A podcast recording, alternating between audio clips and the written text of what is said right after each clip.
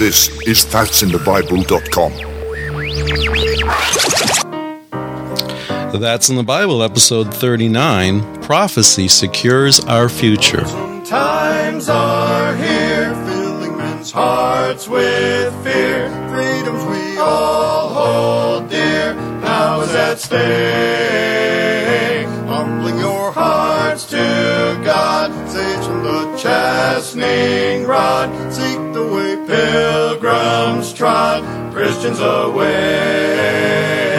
Jesus is. Hello, and welcome back to That's in the Bible.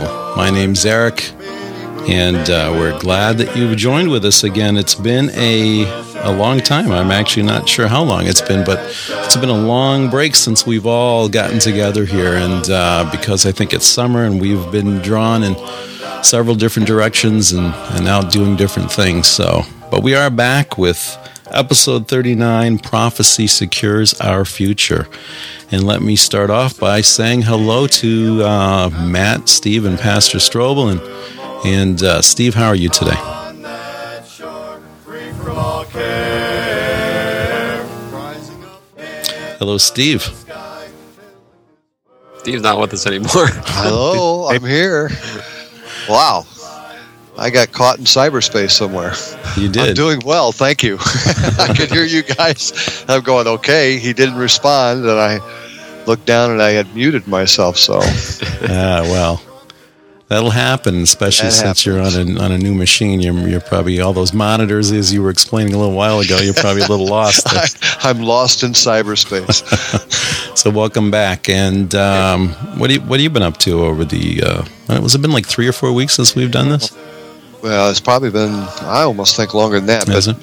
maybe. Um, just doing a lot of things, going a lot of places. Um, had uh, revival meeting with Brother Sam Gipp at our church, uh, which uh, were good meetings. And uh, you know, a lot of times in in those kind of revival meetings. You know, you, you want something from God, you pray and you ask God to do something for you. And, and the preaching's good, you enjoy yourself, but, you know, the expectation isn't as uh, doesn't come through as you expect. But this one, this one had some some real answers for me this particular time, and I'm just real thankful for that. Went out to uh, I think you know well Eric I know was there with me. We went out to see um, James Knox. Mhm. At least I was out for one night. I think my wife went out for a couple.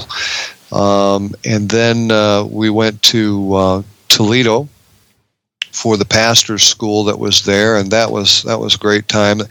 Um, there with Pastor Strobel and and uh, good fellowship. Played a round of golf, or at least tried to get a whole round of golf in, and didn't quite succeed in that time constraints. But um, the answers that I received from Brother Gipp's meetings were confirmed with with um, uh, Brother Knox and and what was preached at the uh, pastor's school. So.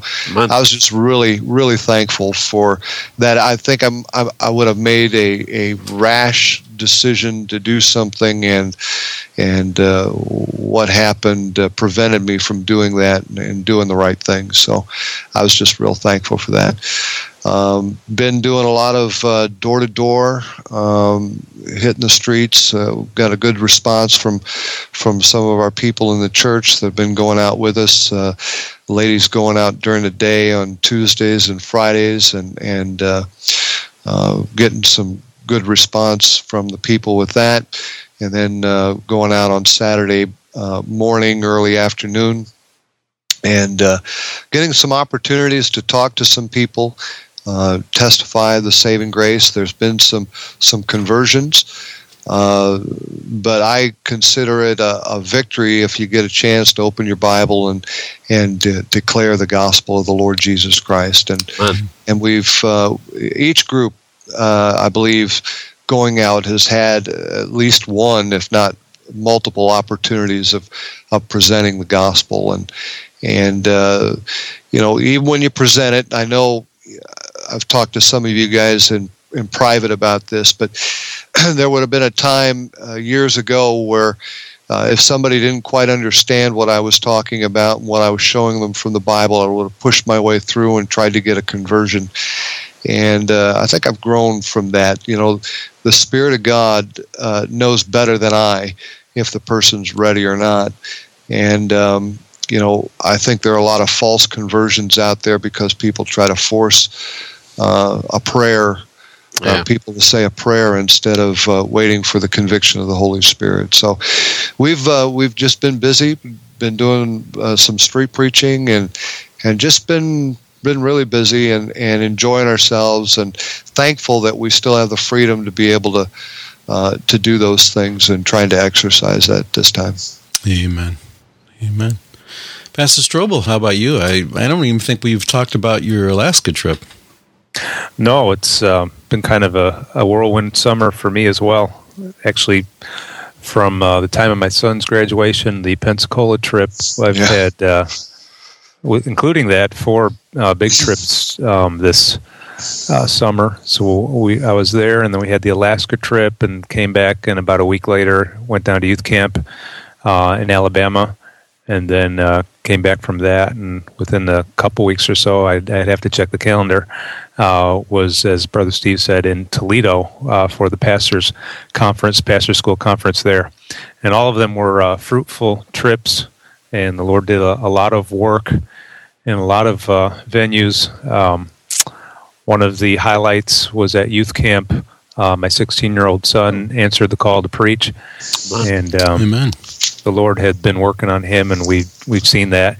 And these things are are not even without uh, struggles and battles, because uh, there are some battles he went through, uh, but emerged, you know, with with victory, and it's been been uh, steady as she goes. Yeah, amen. And uh, he wants to keep the fire going. He takes opportunities himself just to go out with not only our, our church groups, but um, uh, some of the other folks from, from church at different times. Him and some of the other young men will get together and go out and do some uh, passing out tracts or and or street preaching uh, on their own, which is a blessing.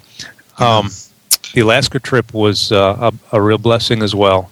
Uh, got a chance to visit the family, two families from our church that are um, uh, they have a church out there. Uh, one of them has been there for about 11 years. The other one's been there for about um, five or six years. And the family, the one that's been there the shortest, they prior to that were in um, another place. They were in Point Lay and uh, pastored there in a village where there's just about uh, 200 people. Uh, there's another uh, brother there that's uh, pastoring now, doing a good job uh, from all that I hear. But uh, they were there and then kind of got, uh, they did a good job, went steady, but, um, and the, the man was, was steady with it, but it's difficult for the family, a small place like that. And they've been doing well working with um, their friends and, and relatives there in Kotzebue now. Took us a while to get into Kotzebue. Uh, it took me about two days longer than it was supposed to because every time we tried to approach Kotzebue, there was a low cloud ceiling. The first time, the uh, pilot said that they had enough fuel to uh, attempt uh, the landing twice, and that that didn't work on. We were going on to Nome. Uh, we left Anchorage. We broke down uh, through. We, we were trying to break down through the cloud ceiling. We kept going down, down, down. I could, we could feel the descent, and kept seeing clouds, clouds, clouds. And finally, when he broke through the clouds, all I can say is it was the closest that I had ever seen water from a commercial airplane. and um, he he pulled it out of the descent, went back up, and uh, he didn't make another attempt at that point Yeah. to, to land. To everyone's relief, probably. Yeah, I was uh, wanting to get there, but um, I wanted to get there on the runway, not on the water. So I was, I was kind of I was pretty glad for that. But anyway, it took us a couple of days. Finally got in, had a great time um, with our, our folks over there. They're doing a good job. Uh, it's it's a village of a little over three thousand people, and uh, just uh, just a real education. Uh, I'd known a lot about the place, and um, so I wasn't really surprised by a lot of things. And yet, just being there, you know, is is more eye opening. And I I feel bad for the people. Um, you, know, there's this, there's a, a rough spirit that hangs over that the place. Uh, as I saw people in the street, I was struck by the fact that I just I did not see uh, them smiling. I don't remember ever seeing just somebody walking in the street uh, with a smile on their face. It just wasn't an impression. It seemed like. And although the Christians that we knew, we spent time with, you know, there was happiness and joy, but um, there's a lot of a lot of difficult uh, things going through there. You know, we we did a, a program here on uh, suicide and the Bible and suicide, and, and there's just a lot of that that takes place in those Arctic villages. um, it's a it's a sad thing. I actually actually hope maybe some of them will tune in, you know, to, to the message and maybe take heart and and realize there's hope in, in the Lord Jesus Christ. But uh, that's why the light needs to be on there. Mhm. So uh, just uh, just uh, too many things that to, to say there uh, or to, to talk about that we saw there. Uh, let me just mention one other thing. We've also been out doing a lot of evangelism during the summer. Um, down at our the Friday night concert series that they have in downtown Lockport, we get down there and uh, get to put out tracks and do some preaching and hold up signs. And as we were approaching our last Friday night uh, recently, the uh, on, on one of the corners there was a, a new stand where some folks were selling kind of a, a sugar free energy type of drink or something like that. And we, uh, I, I, you know, asked them about it and just trying to ease into the corner because it's one of the places we normally stand, but and tried to offer him a track. And the girl said she was Jewish, and the boy said he was an atheist. And um, so I got to talk to both of them for just a little bit. Mostly the young man at the, at, and he, he was a little bit sour on God because when he was addicted to drugs, people would tell him to have faith, and et cetera. And and uh, it just seemed like, as he said, when he tried to do that, things just got worse. And so, anyway, I, long story short, I, I tried to let him know that the Lord's there and He cares about him. And uh, when you talk with people that proclaim to be atheists, a lot of times you find out they're really not atheists. They're just upset with God, or, or they're agnostic. in his case, I don't think he was atheist at all. I think he believed in God. He just wasn't happy with how God dealt with his circumstances.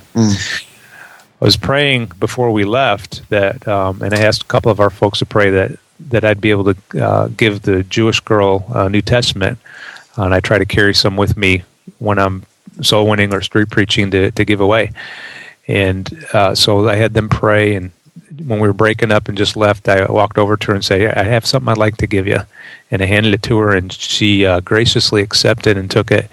And so um, it was just a joy to see that go into the hands of um, uh, the young young lady, and we do pray that she'll come to know uh, the Lord Jesus Christ, who was a good Jewish man and uh, died for our sins. He was God in the flesh, but of the descent of the Jews, the son of David, son of Abraham, and um, we hope that, that she'll come to know Him as her Messiah. Amen. Amen. How about you, Matt?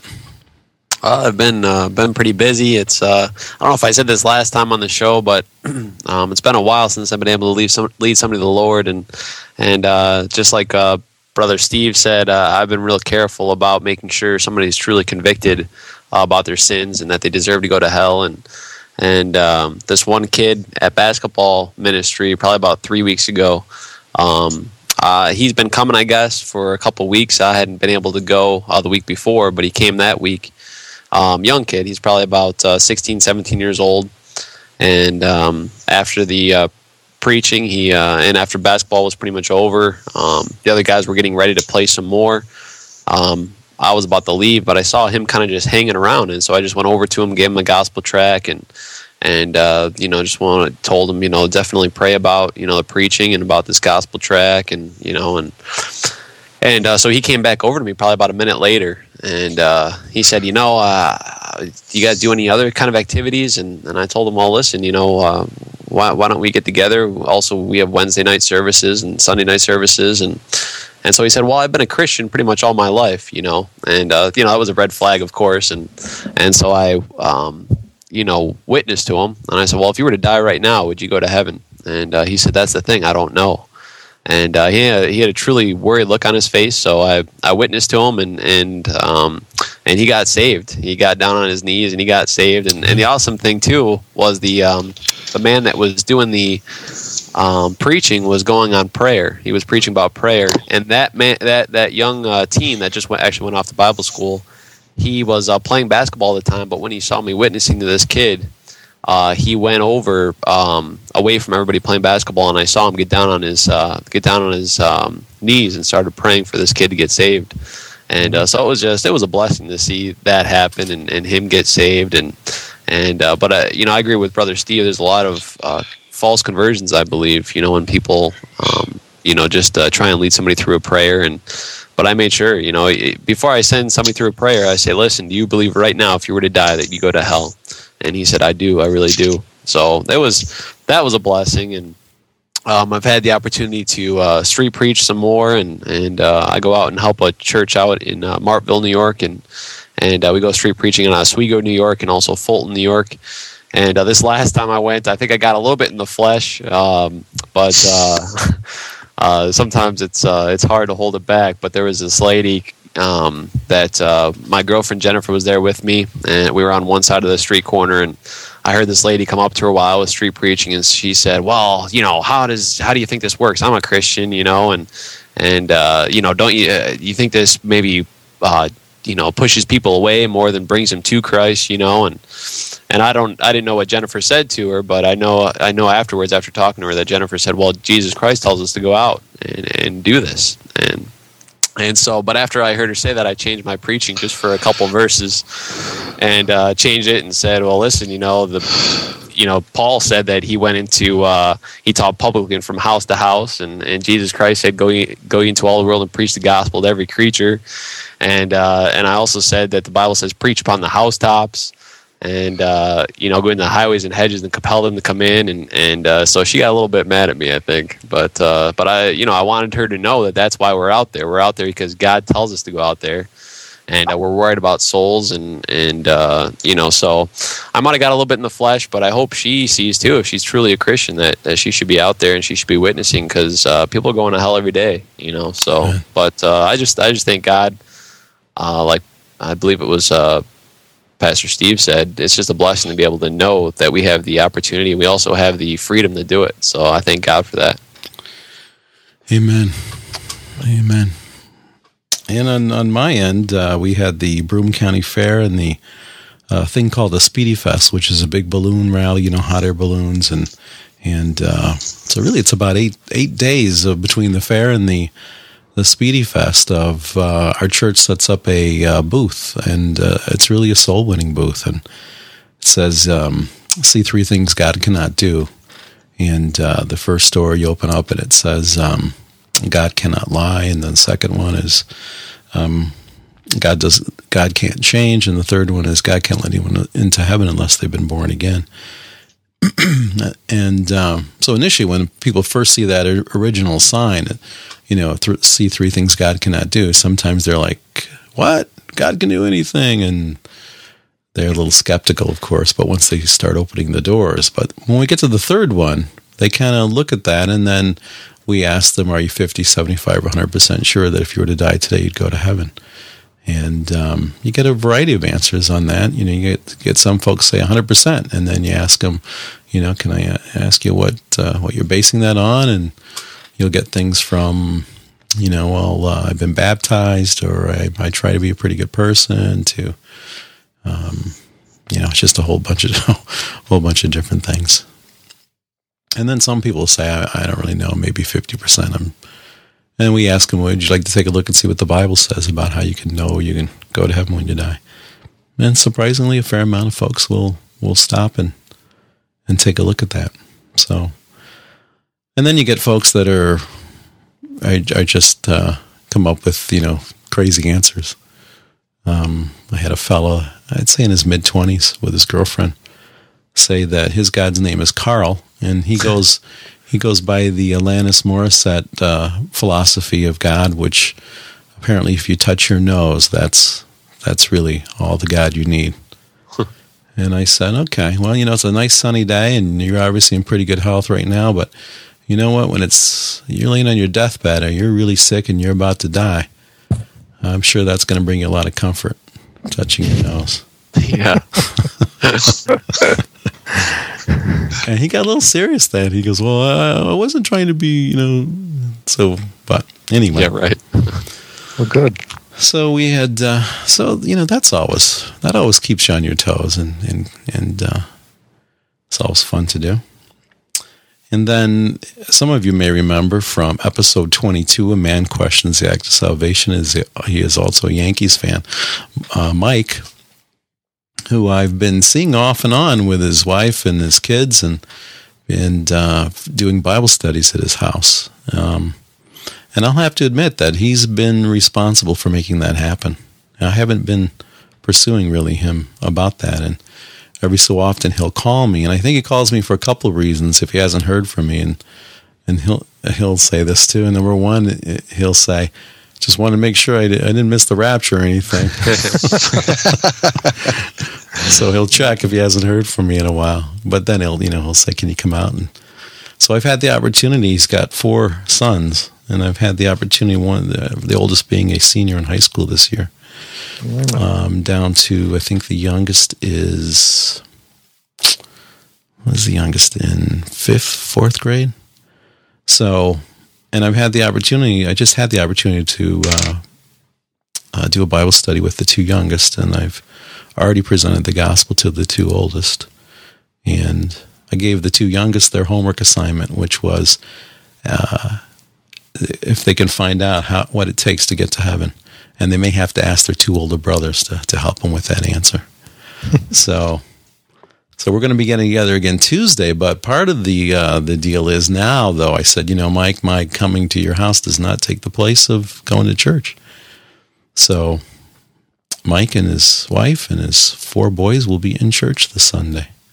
Good. So, you know, that's that's been a while since we did episode twenty two, but uh, things are things are moving along there. And and the oldest son had his his girlfriend over and this was on Tuesday. And uh, she stayed for the Bible study.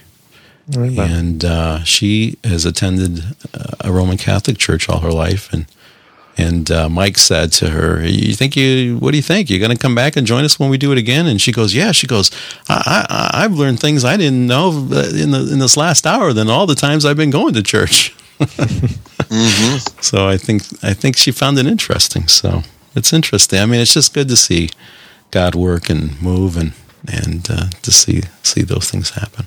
But so that's the scoop here, and then I and I did get a chance to go out to Steve's church there and hear uh, um, evangelist uh, Sam Gipp, Amen. which uh, he's always it's always great to hear him, and I don't get a chance to hear him too often live, so it was it was good to hear him live, but. And I have to say hello to Randy, Steve, the fellow there in your church. That uh, Yeah. he, he's he's a funny guy. Yeah, he's a good guy. because we had Real a good guy. We had a question, and I asked him a question because because uh, Dr. Gipp, while he was uh, talking, one of the things he talked about was uh, 2 Timothy three eight, which says, "Now as Jannes and Jambres withstood Moses, so do these also resist the truth. Men of corrupt minds reprobate concerning the faith." And he and he asked the congregation as we were sitting there. Now you all know who who, Jannes and Jambres were, right? And I'm sure Steve knew, but he didn't say either. so everybody was just sitting there, and I'm thinking, I don't know. I never really thought about that. I guess, and and he, he was like, "What? You mean nobody knows that?" And so, since uh, I've already talked to, to Matt about this, and he knows the answer, we'll put Pastor Strobel on the uh, on the hot seat. Jannes and Jambres. Pastor He just Strobel. went mute. Pastor He just Strobel. he has now left the building. Hello? oh, I thought I was unmuting myself. No, it's assumed that Jannes and Jambres were the magicians that withstood that Moses and um, the when the when they were putting the plagues on Egypt. Yeah, and that's yeah. thought uh, you were going to pull a fast one, didn't you? uh, that's why you know, he was looking. He was he had his concordance out. He was looking that up. That's why he was on mute. I don't know that you'd find any help in the concordance because their names aren't in the Old Testament. and that you know, I- and I was like, how how how would you know that? Because they're they, they aren't listed in the Old Testament. So how how is it assumed that? Well, because they they would be the people, two people that withstood him in the Old Testament. But didn't Um, didn't in that regard. Aaron withstand him? And Well, Aaron's name isn't Jannes or Jambres, though. right, right. So because of the just because their names weren't Yeah, mentioned. and they they were resisting, and there are two people that resisted him. And again, there's you know there's speculation. This is not a doctrine that I would die for. yeah. Okay. Good point. Nor nor would I split a church over it. Yeah. Uh, So but they they resisted these guys. He's talking about some people here that resisted the truth, and uh, Mhm. that's what you know these magicians did. They resisted the the truth.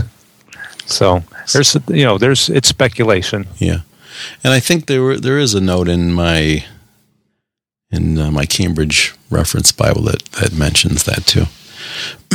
and so anyway, I, on the I was like, "Ah, how, how would you know that? Uh, so I I think I asked Randy on the way out, and uh, Randy said, I, "No, I didn't know that." I said, "Well, how would you know that?" So, I, and Dr. Gipp was standing a few feet away, and he says, "Well, let's go ask him."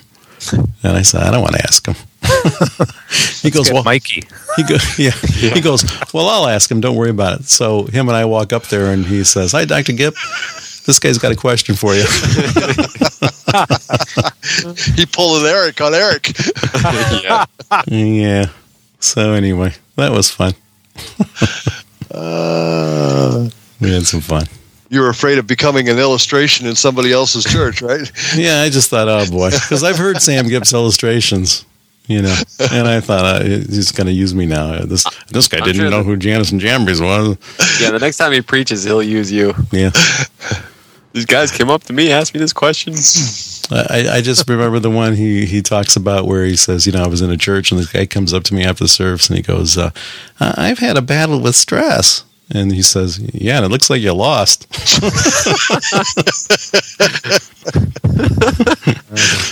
Uh, so anyway. so I'm always thinking, uh, I don't want to say anything. He'll use me. Some something. but Randy's a he's a fun fun guy. I wish I was closer. We could hang out. Good man. So hello, Randy. I have to think of something to get back at you for that. So anyway, so we're going to do the quote of the day, and uh, Matt's going to bring us that. But uh, before we do that, we're going to take a quick break. Something a little bit new here, and uh, we'll be right back. Can the Bible really be more advanced than modern science? Are there scientific discoveries that were found in the Bible centuries before? Are there yet other discoveries that the Bible already has revealed but modern science has yet to discover? Can the King James Bible really be more accurate than modern science? Find out the answers to these questions and discover some startling truths in episode number 12 Does the Bible Out Science? Science. Only on that'sinthebible.com. And now it's time for the quote of the day. Day, day, day, day. All right, Matt, that's your cue. All right. I don't know if I can uh, follow up that one there. No, I got to get that voice. Uh, yeah, we all do. All right. This is from Bob Jones Sr., and he says, If a preacher doesn't make me feel mean, he's no good. What do you guys think about that? I don't know. I'm feeling a little angry at the moment. I haven't even preached yet. Well, I think he's obviously speaking to the uh, fact that a lot of times preachers want to get up and just make people feel good. Bible talks about even uh, how, how the people have in the last days going to have itching ears. They're not going to be able to uh, endure sound doctrine. They'll heap to, heap to themselves teachers having itching ears. And uh, uh, in uh, I think it's Romans 16 talk about those who with good words and fair speeches deceive the hearts of the simple. And what we need is we need a preacher sometimes to just uh, get under our skin a little bit, Yeah. Right. shake us out of our apathy. Man. Amen. Uh, you know, it- uh, this seems to be a recurring theme only because I think it's a relevant truth. Uh, the fact is, is that uh, people today in our society have a lack of character, and and you know, people don't like to hear hard preaching. They don't like to hear negative preaching. And uh, I mean, obviously, you got Joel Osteen as a, as a prime example. I don't know how how many thousands. Somebody told me he had forty thousand people in his in his church on a Sunday. I don't know if that's true or not, but but he's got that positive, slick message that that wouldn't offend anybody and uh, wouldn't get under underneath anybody's skin, and uh, makes people feel good, as Pastor Strobel says. But the the real kind of preaching that's really going to get after you is the is the kind that that uh, like he says makes you mean. Uh, that uh, that that hits you between the eyes and uh, you see the truth of the scripture and you see your sinfulness and your wickedness and your ungodliness in, in the light of God's holiness and righteousness and uh, it puts you in a proper perspective. I mean, it, it, almost seems as though the type of Christianity that we have today, they want to put a, a big hug around everybody and give everybody a weak, real wet, smoochy kiss. And uh, that's not the kind of preaching that you find in the Bible. Yeah. Uh, Paul Paul wasn't afraid to to get in people's faces. I mean, just read Corinthians and uh, and you'll get that uh, picture real quick. Uh, he didn't do it out of malice. He didn't do it out of hate. He, he actually did it out of love, and uh, it only follows the pattern that that that uh, the Lord gives, and the fact that He said, "For whom the Lord loveth, He chasteneth, and scourgeth every son whom He receiveth." Some of that scourging, in fact, the best kind of scourging, comes through preaching. And if you uh, heed the admonition through the preaching, you save yourself a whole lot of heartache. Amen. Amen. I think about too. Um, about a year ago, one of the guys that I work with, he was telling me about um, on I believe it's Route 81, um, Highway 81. There, there's a big billboard. It's not up anymore, but uh, he took a picture of it. It was a huge billboard that had a big couch on it, just a picture of a couch, and it said something about the Vineyard Church. Uh, come and feel comfortable and uh, you know just a kind of a couch atmosphere you know kind of relax you know have fun. And and uh, like you guys were saying i mean that's what a lot of the churches are today. And you know they want you to feel comfortable. And they think that if you're not comfortable you don't want to come. And and uh, one of the ladies that I work with, that's that's what she says about her church now is that uh, it's more comfortable. You know, you can't have the Word of God. When you have the Word of God too much, you know, preached and used um, then uh, nobody feels real comfortable and understands what's going on, and and that's what she said to me, you know, and and it made me think about, you know, that that's what separates a, a true, uh, you know, biblical church from any other church, you know, or or or um, just a worldly church is that you know how much is the Bible used, you know, and and uh, and that's the thing.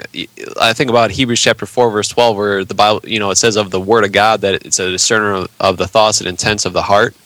And uh, you know, you look at Jeremiah seventeen nine. It says, "The heart is deceitful above all things and desperately wicked. Who can know it?" And it says that God searches the heart, searches the reins of the heart. And I think about the Word of God when it discerns your uh, your heart, your intentions. Uh, a lot of times you go to church and you don't even know it, you know, but your heart is so uh, wicked. And uh, when that Word of God cuts down and discerns your heart, uh, a lot of times I, I, know me. I leave I leave coming away hurt and sometimes even. Um, mad because uh, I want to keep in maybe a sin that I'm doing or or something that it maybe not even might be a sin, but something that I wanted to do. But God says, no, you, you shouldn't do this this weekend. You should do this, you know. And and uh, a lot of times you come away and and uh, you definitely are almost a little bit mad. But but that's what the Word of God does. You know, it discerns that wicked heart that we have. Amen. All right. Well, let's go ahead and unless somebody else has uh, something further to add, I'm thinking we'll we'll go ahead and get started here on our on our episode for uh, this time around. And I also want to say hi to Peter. It was nice meeter, meeting Peter at your church too, Steve. Yeah, I know he was up from down south, but boy, he's got a he's got a good spirit too, doesn't he? Oh yeah, Amen. Love that man. Love that man. And you know when he's in the building. Oh yes. He is excited and enthused about the Lord, and he doesn't care who knows it. Yeah, amen. All right, Steve, so are you ready to bring us Prophecy Secures Our Future? Amen. All right, let me give you your intro and you're, you'll be on.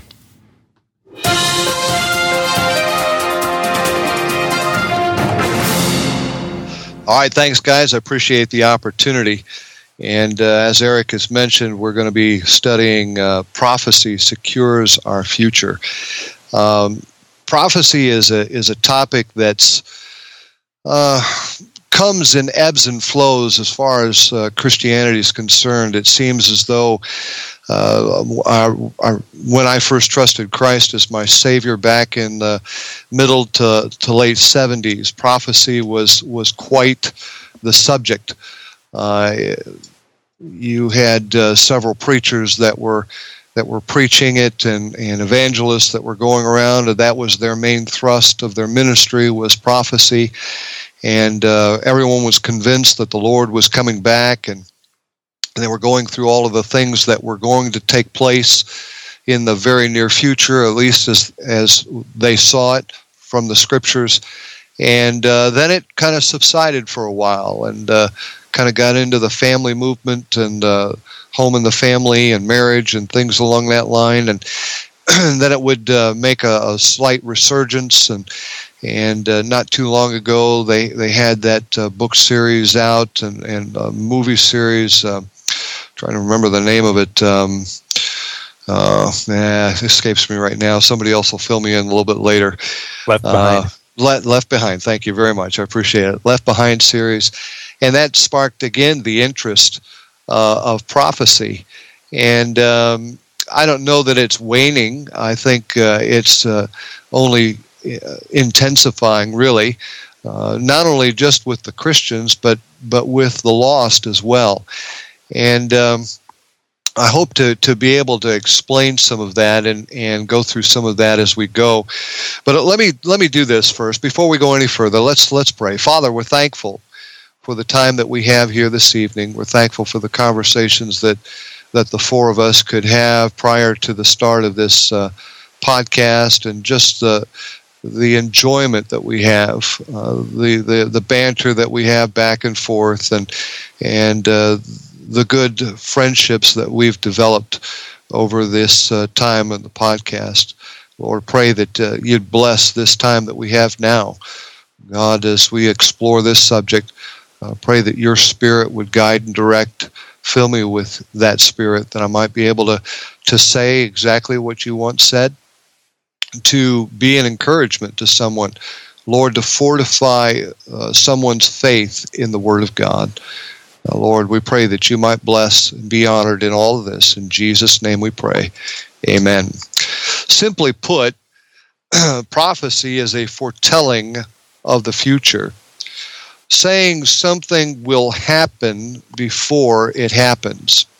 In Webster's Dictionary of 1828, uh, it reads this way a foretelling, predicting, a declaration of something to come as God only knows the future events with certainty, not uh, not being but God, uh, no being I'm sorry, no being but God or some person informed by Him can utter a real prophecy. The prophecies recorded in Scripture, when fulfilled, afford most convincing evidence of the divine origin of the Scriptures as those who uttered the prophecies could not have foreknown the events predicted without supernatural instruction. The Bible says this Holy men of God spake as they were moved by the Holy Ghost. Um, prophecy is a foretelling of the future.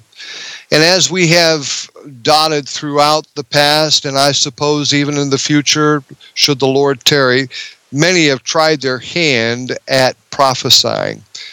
Uh, not only just in the Christian realm of those maybe of of charismatic and Pentecostal beliefs, but I'm talking others uh, in the uh, carnal world, in the in the lost world, if you will. um, you really heard about it a lot when I, am probably going to be dating myself as I will with some of these next statements. But uh, in the in the 70s and 80s, there seemed to be a lot of of that with the uh, uh, horoscopes becoming very popular. Uh, Jeane Dixon, Edgar Cayce, some of his sayings were, were foretold or, or brought back. Uh, and if you really take a look at it, a lot of those things were really more guesses than they were predicting the future. I mean, you know, some of these people that would predict the future would say things such as, and again, I'm going to date myself Liz Taylor's marriage or Mickey Rooney's uh, marriage will end in divorce. Well, that was kind of a safe bet after one, two, three, four, five, six, seven, eight marriages had already failed. Uh, it it was good reason to to predict that their marriages would end in divorce. So, like I said, it was it was just basically a guess. But how many times these people that made predictions, and some of their predictions would, uh, in some respect, come true? Uh, what I'm saying is, uh, I remember one, uh, I guess, more famous prediction that was uh, uh, came true, or at least alleged to come true, was Jeane Dixon predicting that President Kennedy would be assassinated. Uh, and uh, you can read about that. You can go to Wikipedia and any of those places along that line. But uh, as that event took place, and as it turned out, she I guess she made that prediction and I want to say 56, if my memory serves me correctly. And uh, uh, she actually thought that Richard Nixon was going to win the election instead of of uh, JFK.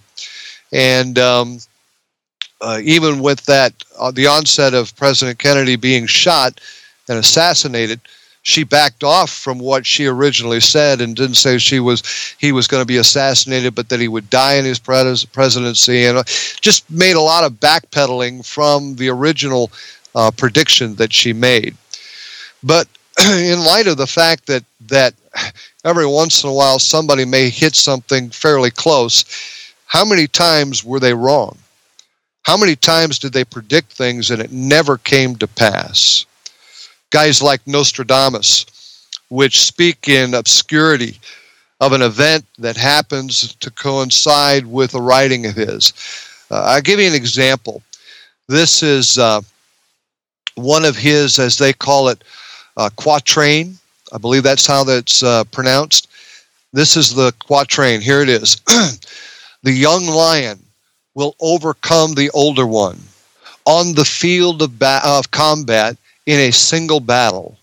He will pierce his eyes through a golden cage. Two wounds made one. When he dies, then he dies a cruel death. Now, here's what they consider to be the fulfilling of that prophecy. In June 1559, Henry II ignored all warnings that Nostradamus gave him and uh, uh, participated in a jousting tournament against uh, Contome de Montgomery.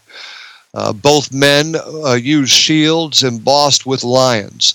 Montgomery was six years younger than Henry. During the final bout of the fighting, in the tournament, Montgomery failed to lower his lance in time. It shattered, sending a large splinter through the king's gilded visor, golden cage. Uh, the result was two mortal wounds. Uh, the two wounds made one. Uh, then uh, he will die a cruel death. That's trying to get capture the uh, the prophecy. One splinter uh, spliced the eye, uh, the other impaled his temple just behind the eye. Both splinters from the lance penetrated his brain. Henry lived for 10 days in agony, uh, thus fulfilling Nostradamus' prophecy that he would die a cruel death. Now, all of those things are obscure and nothing specific. Uh, you know, Christians were even doing that kind of thing from the Bible uh, back around uh, uh to uh, 9 11 in, in 2000 when uh, the, the Twin Towers fell. Isaiah 30, verse 25 says this, and there uh, shall be upon every high mountain and upon every high hill rivers and streams of waters in the day uh, of the great slaughter when the towers fell. Now, you know, when when Nostradamus supposedly has a prophecy fulfilled, everybody gets uh, real happy and and uh, giddy about the fact that he he predicted something that came true. Uh, in the same way, Christians were almost giddy and and uh, uh, uh, sounded an anonymous anonymous cry in regards to the scriptures talking about the towers falling. But that's not the kind of thing that we're talking about. When uh, when we're talking about prophecy, we're talking about specific things. When Christians cite prophecy, uh, it is you know, and they get excited about uh, a prophecy that God has fulfilled from the Scripture. Uh, people don't have the same excitement and enthusiasm. And I believe the reason behind that is because it comes from God. It doesn't come from a human being. And so they kind of uh, squelch it or put it down. Uh, people today are more interested in the Da Vinci Code than they are in the real book of prophecy and the book of knowledge and the book of wisdom. And I've asked myself the question why is that? Why is it that someone will g- turn to Nostradamus? Why is it that someone will turn to Jeane Dixon? Why is it that someone will turn to the Da Vinci Code? And I, I don't know that this is solely true, but at least it's partially true. And one of the reasons is that the preachers stopped seeing the Bible as a fantastic, wonderful, even mystical book that is uh, and, and, is treated and they treat it solely as as a practical book of conduct. They they've lost the wonder of how wonderful that book is of how amazing this book is put together and how much God puts himself on the line by making statements radical statements that have come true and we shy away from prophecy. Prophecy hasn't been in the in the preaching from the pulpits. Now, like I said, it, it, has been in the writings and so forth, and, and the Left Behind series, and, and you've got preachers that are putting it down and so forth because it's quote not accurate to the to the uh, scriptures and so forth, and and a lot of things going on in that regard. But nonetheless, we have a book of prophecy that there's probably more prophecy in the Bible than there is conduct in the Bible for the New Testament Christian. Yet, very little is said about it from the pulpits today.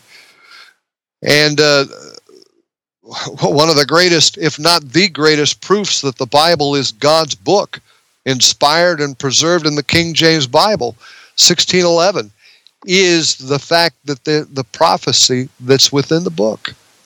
That's the greatest proof is the prophecy.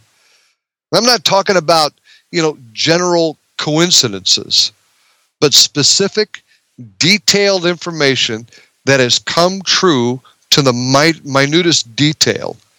Not just generic, benign info, but we're talking about outlandish things, seemingly impossible things coming true right on the money. And every one of them has been fulfilled, just as it was prophesied to do. you know, in God's Bible, there are new, no misfires or mistakes or errors in regards to prophecy. There's no, uh, uh, let me see here, let me recalculate some things here about what uh, we prophesied about. Many of these things that we're talking about, prophecies that were given, were given hundreds, if not thousands of years ahead of the time that they were fulfilled in, by several different offers, and there was no collusion at all in any of these things. Now, what I want to do is I want to want to go through one of these things specifically, but I but what I'd like to do is is at least mention some of these things that you can go back and take a look at yourself. The one that we're going to take a look at in a little bit of detail is a prediction of Tyre, prophecy about Tyre, and it's found in Ezekiel 26. You have uh, the, the prophecy of Samaria, the Samaria that's found in Micah chapter 1 and verse 6. You've got prophecy about Jericho that's found in Joshua chapter 20 or 6 verse 26. And there's other prophecies that I have here about Palestine, about Moab and Ammon, about Edom, and about Babylon. And we can go back and, and I can give you the details of those at a later time. I'll put them on the podcast or on the uh, on the website. but I want you to take a look at Ezekiel chapter 26. Ezekiel chapter 26 and I want to read uh, just some some scriptures here, and then go through these uh, these prophecies. Now, what I'm I, am doing this. Uh, it was kind of the premise of a book called Science Speaks, and it was from a mathematician and a scientist that uh, put this book together and they used a system, and I'm not going to use this system, but I, I, just want you to understand the premise of this. They were using mathematical, statistical probability. Now, I'm not a mathematician.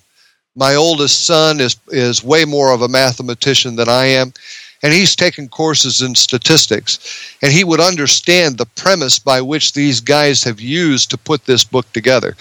Others out there that are have taken statistic courses these these the premise that they used in this book is not uncommon. In fact, it's very common. but I want you, I'll, I'll go through it.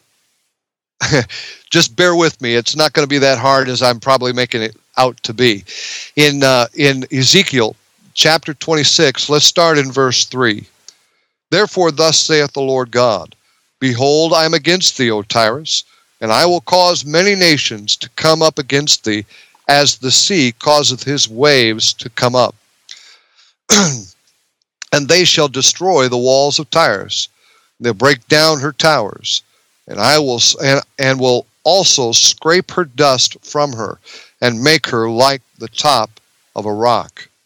It shall be uh, a place for the spreading of nets in the midst of the sea. For I uh, have spoken it, saith the Lord God and it shall become a spoil to nations. Take a look in verse 7. For thus saith the Lord God Behold, I will bring upon Tyrus Nebuchadnezzar, king of Babylon, a king uh, of kings, from the north with horses and with chariots and with uh, horsemen and companies and much people. Uh, skip down to verse 12. and they shall make spoil of thy riches, and make a prey of thy merchandise, and they shall break down thy walls, and destroy thy pleasant houses, and they shall lay thy stones, and thy timbers, and thy dust in the midst of the water. Take a look in verse 14. And I will make thee the, uh, like the top of a rock. Thou shalt be a place to spread nets upon, and shall be a, uh, built no more. For I, the Lord, uh, have spoken it, saith the Lord God. Now, what I want to do is I want to capsulize the, the seven prophecies that are mentioned here uh, uh, in regards to Tyre. Number one, Nebuchadnezzar shall take the city of Tyre. Number two, other nations are to participate in the fulfillment of the prophecy. Number three, the city is to be made flat like the top of a rock. Number four, it is to become a place for spreading of nets. Number five, its stones and timbers are to be laid in the sea, uh, as well as the dust. Um, number six, other cities are to fear greatly at the fall of Tyre.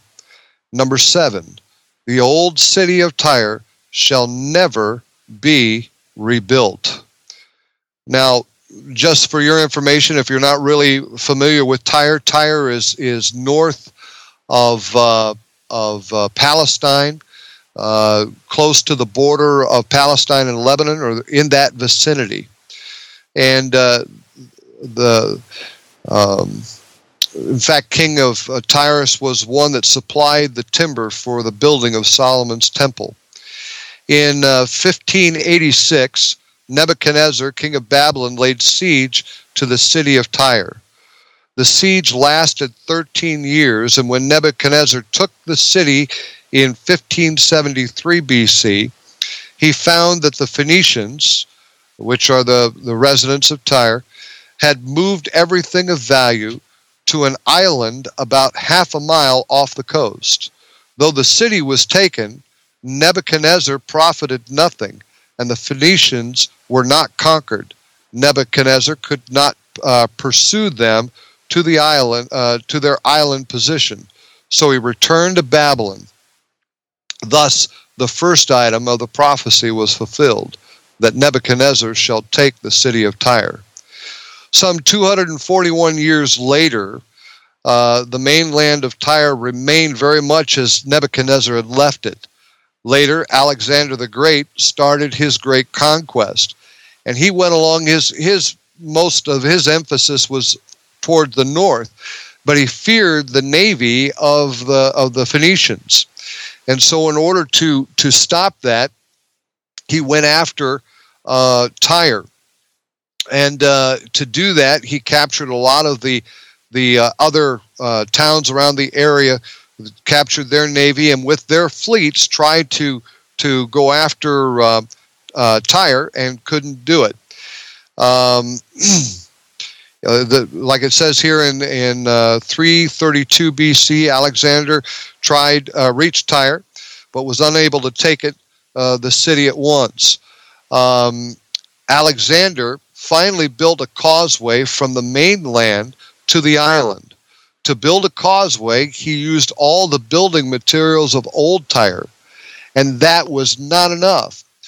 He scraped up all the soil uh, in, in and around the city, and with it completed the causeway.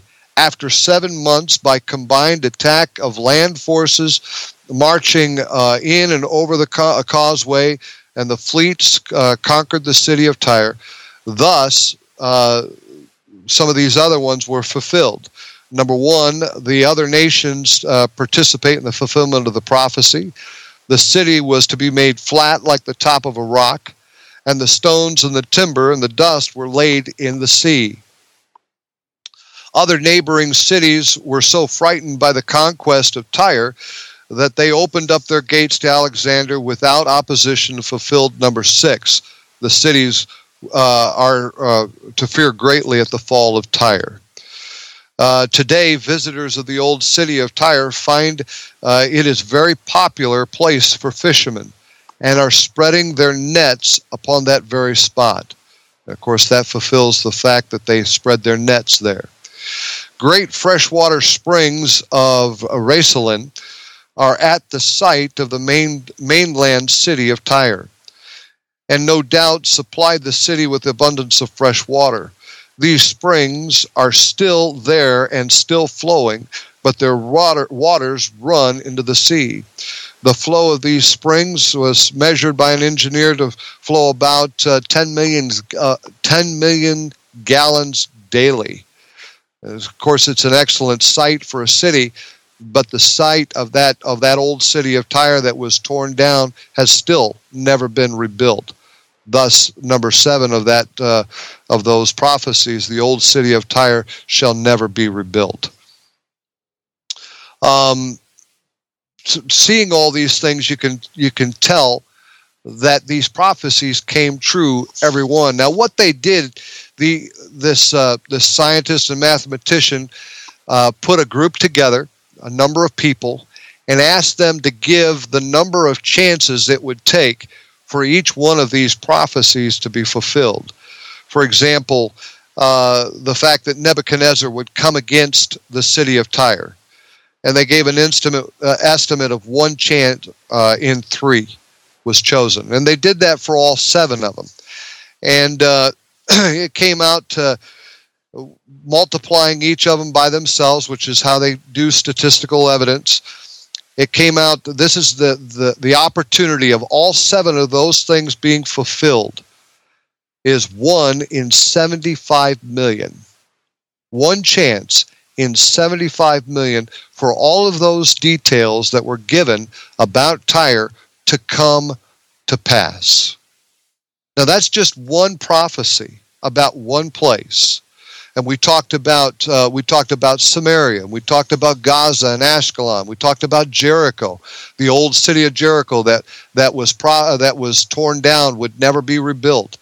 Uh, some other prophecies regarding that Palestine, Moab and Ammon, Edom, Babylon, and many, many, many, many others that were prophesied about in the Old Testament. All of those things came to pass just as they were prophesied to do. And what I'm trying to do is I'm trying to show you that that God doesn't misfire. Now, let's move that ahead a little bit. And when I say by ahead, I'm talking about the prophecy of that being fulfilled. And one of the greatest ways to do that is to show the prophecies of Jesus Christ first coming being fulfilled. Um, you have Genesis chapter 3 and verse 15. And I'm not going to go through and I'm not going to read all of these things, but I am going to read what these prophecies were about, just so that you can kind of get an idea that it wasn't some guy back around, uh, uh, you know, 4 BC or, or 33 BC, or not BC, AD, trying his best to f- see if he could go back in the Bible and find all these things that were written about the Messiah and making them come to pass in his own life. Uh, this is just not going to happen because you're going to find out that he had no control over many of these things. In Genesis chapter 3 and verse 15, and I will put enmity between thee, talking about the serpent, and the woman and between thy seed and her seed it shall bruise thy head, and thou shalt bruise his heel. In Galatians chapter 4 and verse 4, but when the fullness of time was come, God sent forth his Son, made of a woman, made under the law. And that, course, is a reference to the virgin birth of Jesus Christ. Jesus Christ was not born of human with a human father. He was born of the Holy Ghost of the seed of a woman, which is a miracle in itself. Uh, you've got uh, the fact that he was prophesied that he would be of the seed of Abraham, that he would be of the seed of Isaac, that he would be of the seed of Jacob, and that he would be from the tribe of Judah. In Genesis chapter 49, verse 10, the scepter shall not depart from Judah, nor a lawgiver from between his feet until Shiloh come, and unto him shall the gathering of people be. Um, of course, in the, the fulfillment of that is found in Luke chapter 3 and verse 33. Talks about uh, Jesus Christ being heir to the throne of David. In Micah chapter 5 and verse 2, it talks about the fact that where Jesus Christ was going to be born. Tell me that Jesus Christ could manipulate that one. That he was going to be born in Bethlehem before he was born. How's he going to manipulate that? And of course, that prophecy is fulfilled in Luke chapter 2, verses 4, 6, or 5, and 7. Uh, the time of his birth uh, in the 69th week, according to Daniel. And of course, that's fulfilled in Luke chapter 2, verses 1 and 2. You've got the fact that he was virgin born, as I mentioned before, but another prophecy in regards to that is found in Isaiah chapter 7 and verse 14. And that prophecy is fulfilled in Luke chapter 1, verses 26, 27, 30, and 31. The slaughter of the innocents when Herod uh, finds out that he was mocked of the uh, of the wise men, uh, that the Messiah was come, the King of the Jews was come, and he got jealous and he had all the the babies from two years old and under uh, butchered and killed. of course, that was prophesied in Jeremiah chapter 31, verse 15, and was fulfilled in Matthew chapter 2, verses 16 through 18. Hosea uh, talks about his flight to Egypt as Jesus is an infant to flee Herod's wrath. Uh, it talks about him being uh, gone to Egypt. In Hosea chapter 11, verse 1, it says, And when Israel was a child, then I loved him and called my son out of Egypt. In Matthew chapter 2 and verse 14 and 15, it says this When he arose, he took the young child and his mother by night and departed into Egypt and was there until the death of Herod, that it might be fulfilled which was spoken of the Lord by the prophet, saying, Out of Egypt have I called my son. He was preceded by a forerunner. Find that in Malachi chapter 3 and verse 1, fulfilled in Luke chapter 7, verse 24 and 27. You found that he's declared to be the Son of God in Psalm chapter 2 and fulfilled in Matthew chapter 3. It even predicts that he would have a Galilean ministry, found in Isaiah, Isaiah chapter 9 and verses 1 and 2, and fulfilled in Matthew chapter 4, verse 13 through 16. Said he would be a prophet in Deuteronomy chapter 18 and fulfilled in Acts chapter 3. Said that he would uh, would heal the brokenhearted, found in Isaiah chapter 61 verses 1 and 2, and fulfilled in Luke chapter 4, verses 18 and 19. If you don't think, you know, if you think I'm making this thing up, you need to go and read them. I, you know, it, we would be here way, way too long, and you'd lose interest if I tried to read all of these things. But what I'm trying to show you is that every one of these things in detail came through right on the money in regards to Jesus Christ. um, he was rejected by his own people, the Jews, found in Isaiah chapter 53 and fulfilled in, in John chapter 1 and Luke chapter 23. He was a priest after the order of Melchizedek, found in, in Psalm 110, fulfilled in Hebrews 5. Uh, he has uh, it, the triumphal entry was predicted in Zechariah chapter 9 and fulfilled in Mark chapter 11. He was betrayed by a friend, found in Psalm 41 and fulfilled in Luke 22.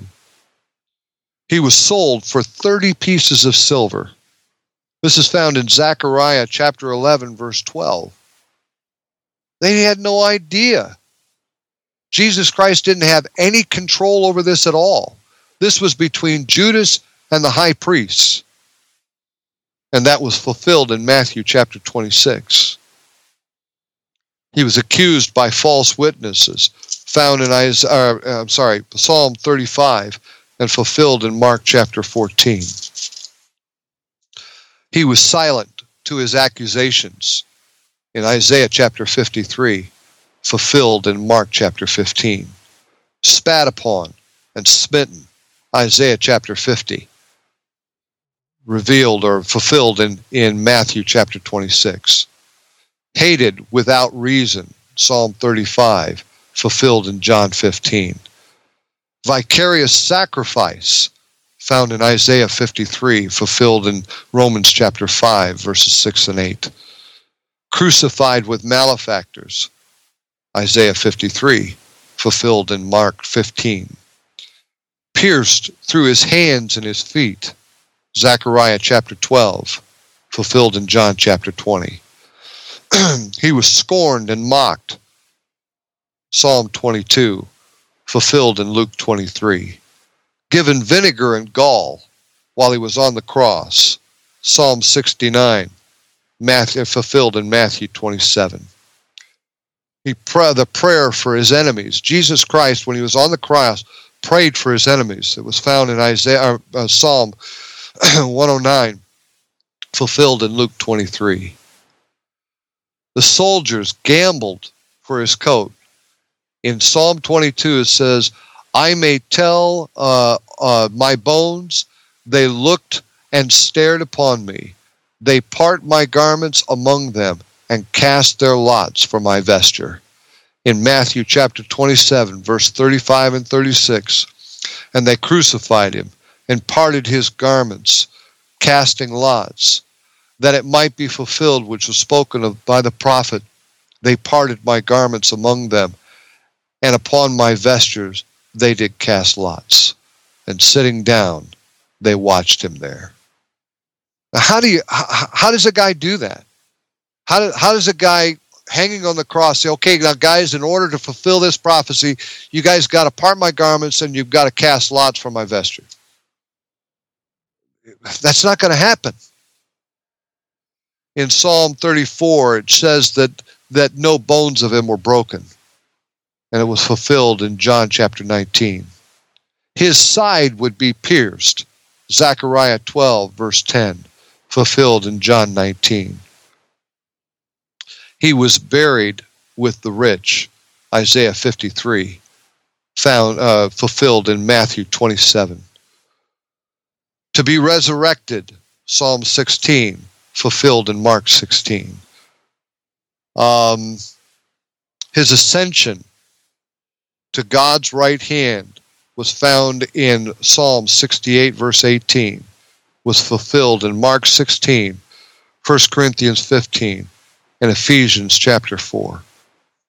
All of these things, probably close to 36, roughly, 36 specific, specific prophecies about one man being fulfilled in every detail, right on the money. Right on the money. Now, how can a Christian be confident regarding his future? How can he be confident regarding his future? And I submit to you the very confidence and hope that he has is by the accuracy of the prophecy that's already been fulfilled. You know, it says in, in John chapter 14, In my Father's house are many mansions. If it were not so, I would have told you. I go to prepare a place for you.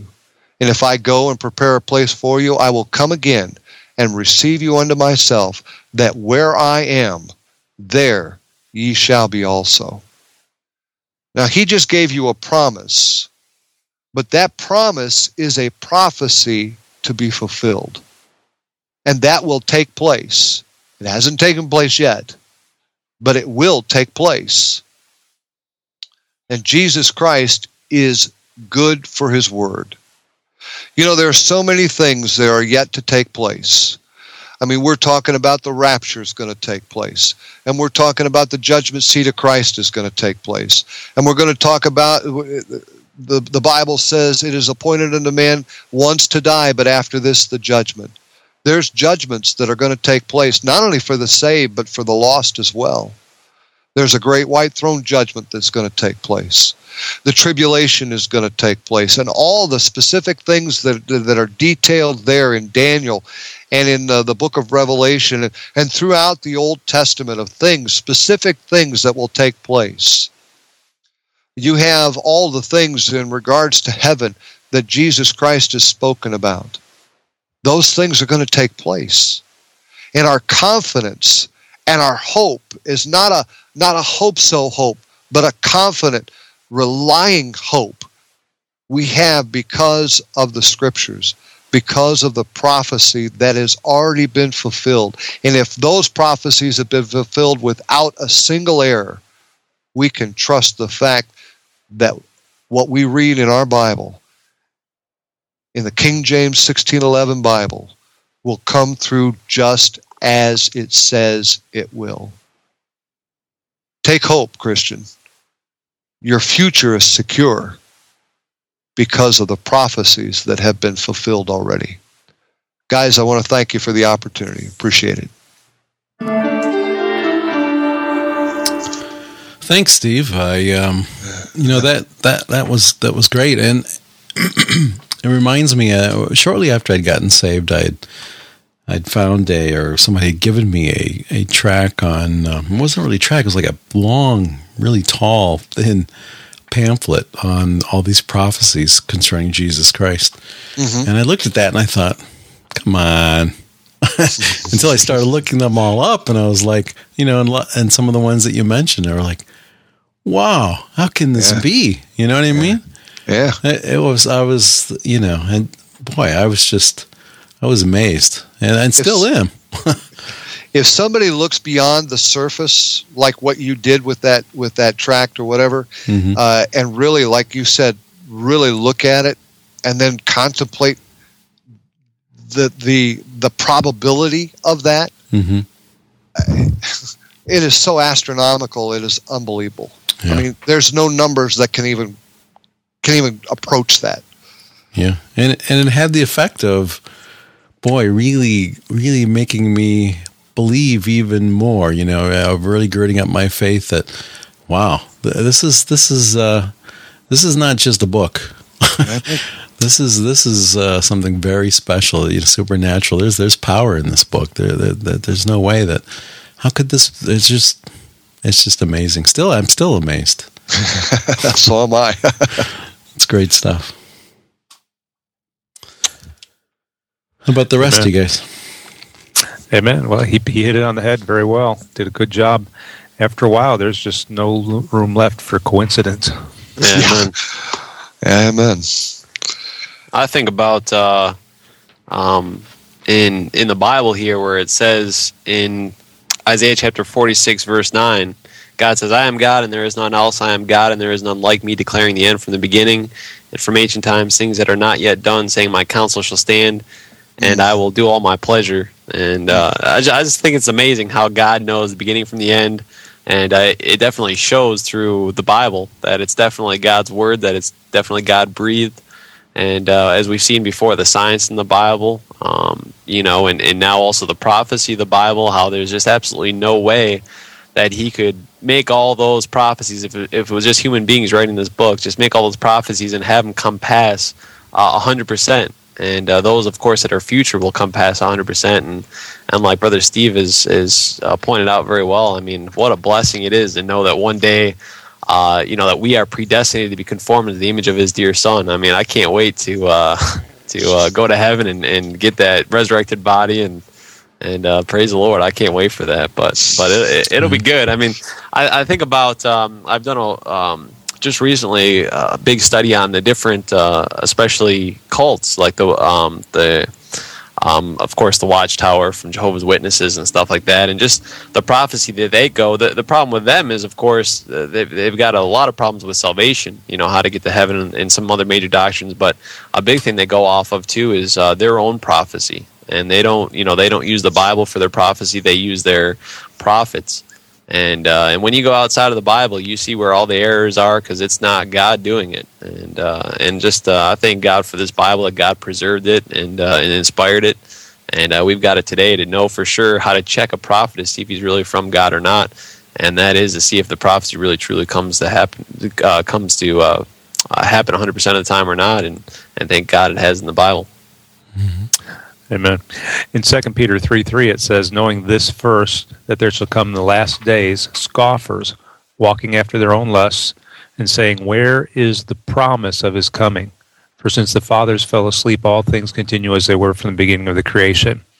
And uh, we're in those days where there are a lot of scoffers saying, uh, "Where's he coming?" And a lot of times, I I have occasionally, at the at the very least, maybe not a lot of times, but occasionally, I've run into people that when you talk about the Lord coming, uh, they'll say things like, "Well, my grandma used to talk about Jesus coming, you know, and they've been talking about this for so long. They think just because he hasn't come yet, that doesn't mean he's that means he's not coming. But uh, one of these days, Jesus said, "I will come again." John fourteen three, and he's coming. And what Steve was talking about today, the proof of prophecy past being fulfilled, is enough to show us that. Uh, what he said he will do, he will do. And we see enough things falling into place right now uh, things that are the beginnings of sorrows, as per Matthew uh, 24. And uh, uh, another thing, like this is uh, like what uh, Matt was saying um, from Isaiah there about the Lord knowing the end, declaring the end from the beginning. Romans chapter 4, speaking of Abraham, it says, as, I, as it is written, I have made thee a father of many nations before him whom he believed, even God. Now, speaking of God, it says, Who quickeneth the dead and calleth those things which be not as though they were. And that's what the Lord does when He prophesies. He He looks at things that we can't see and that aren't in the realm of time yet, and He calls them as though they've already come to pass. Mm. like the book of Revelation. And we can be sure that they will. And I just want to add one other thing that the Lord um, is outside of our realm- realm of time. According to the book of Isaiah as well, uh, he inhabits eternity. Right. And eternity is outside the realm of uh, time. And uh, and I'll give you the reference here for that exactly. That's Isaiah 57, verse 15. But because he's outside of the realm of time, time he does see the end from the beginning. That's Right. how he can declare it. He Right. just he just looks and what he sees uh, in um, or what what we would think of as the future, you know, in 2050. I mean, he can see it right there before him, and that's how that's how he sees it when he gives John the Book of Revelation and uh, other people their prophecies. Yeah. Well, you know the the thing I, I alluded to, and I and, uh, believe me when I say this, the scripture is sufficient for me. I don't need anything else beside the scripture. But in in going over this book that that I was reading from in regards to Tyre, they took Tyre plus nine others. Uh, prophecies, such I was talking about Samaria, Gaza, Ascalon, uh, Jericho, and so forth, and they did that mathematical statistical probability. And when they added up all the probability of all all 10 of those cities being prophesied and everything coming true about those prophecies, just to give you semblance of a visual of this, it would be like marking one silver dollar, stirring it in a container that would hold the sun. So you have all these silver dollars that would be able to fill the sun, marking one of them, blindfolding someone and telling him to go out in two minutes and finding that one. that's that's the probability of all of those prophecies being fulfilled. Just just those ten and the prophecies within those ten places. And our Bible is full of those things Amen. and and it, you know it, it's i know it's outlandish to even contemplate something that that wild but it still kind of puts a face on what we're talking about that our god is so great and so incredible that he can do this by the means that you guys have already described but nobody else can attain that. I mean, Jeane Dixon can't hold a candle to him, and and yet thousands of millions of people waste their time with horoscopes and waste their time with with predictions. I mean, uh, Nancy Reagan. Uh, uh, Richard Nixon used to follow Jeane Dixon's advice and and what she would predict and so forth. And here, that's one of them was was the wife of a president. The other one was a president himself and they're following the vice of a woman that's supposedly predicting the future when you have the God of the universe that is got everything we need right within the pages of this book. Why would we go to anything else? Why would we believe anything else? That's just amazing. I, I don't understand how someone could take uh, just like the the prophecies that you mentioned tonight, how they could take those, look those up. Uh, what what? How could you possibly refute that? Yeah. You know. Well, they've they tried to say in the past that there was a collusion of writers that that put these things together, but you know, it, it, within the context that those statements are made, there's you you you can't come up with any collusion. hmm I mean, uh, trying to say that the New Testament writers came in there and, and picked these things out, uh, there, there's just no way. Yeah. It was it was totally driven by the Spirit of God. There, there's just no other explanation for it. Uh, and there's enough extra biblical history that points to uh, the existence of Jesus Christ and where he was born, and Right. where he was crucified, that um, even outside the Bible will corroborate what's in it. Right. Amen. As as with the city of Tyre. I mean, I've got documentation for everything that was said there, from the, the material that they found, the sources that they used to to prove those things true, are within uh, writings that can be uh, ascertained. Amen. And, and all of these should should be an encouragement for any Christian that uh, you know. That's that what it's all about. just- I mean, we can see that our salvation is secure because God has promised it. Whosoever shall call upon the name of the Lord shall be saved. If you've done what He required you to do, then He's good for His word. Amen. Uh, he's coming back again to take us home. He's good for His word. All the rest of it. Amen. Guys, it's been good again. It's good getting back together and doing this. Amen. Amen. Amen. It's been a while. I almost said something I should have, Steve. I, I stopped myself, but I was going to say I can't wait to get a resurrected body because I don't want to get as old as you. I hope you don't either. But I stopped myself. I'm ready to. I'm say ready to go. See, you didn't you, you didn't actually say it, Steve. No, you didn't actually say No, I it. didn't I say didn't it. I- actually hear it either. Yeah, I didn't want to do it over restraint, here. Matthew. That was good. yeah. I'm growing as a Christian. Don't worry, brother. Slowly, but you're growing. I don't want to God, surpass expect you. it's coming back, don't you? No, I don't. I don't want to surpass you. I don't because I'm I'm pretty close, so I'm gonna have to slow down. Dead Ah, amen. Praise the Lord. in the skies. So who's going to bring us number four zero? I'll do it next time. Since brother Steve was so gracious to help me out this time, since it was my turn, of course. Maybe, maybe you can do something on old age or getting old or growing old gracefully. Book of Psalms says Just they use- shall still bear fruit in old age. yeah, there you go. You could use me as an illustration if you want to. I might. I'll get your permission though before I'll get it in writing first. and will fly. Mike, you won't remember? Yeah. I didn't say that, brother Steve. That was my dad. That's all right. I just asked the question. Expecting. I think now we know where Matt gets it. Steve taught me everything I know. Only biblically, brother. Uh, all right, guys. Coming soon. All right, have a good night, guys. Amen. or noon. Many will, many will meet their doom. Trumpets will sound. Trumpets will surely sound. All of the dead shall rise. Righteous meet in the skies. Going where, going where no one dies. Heavenward bound.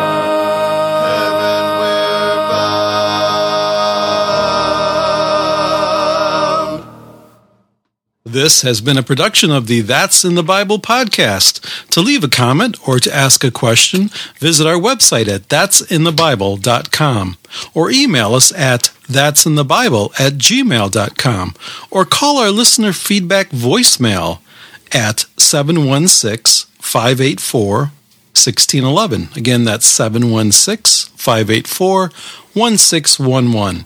As always, thanks for listening and press on.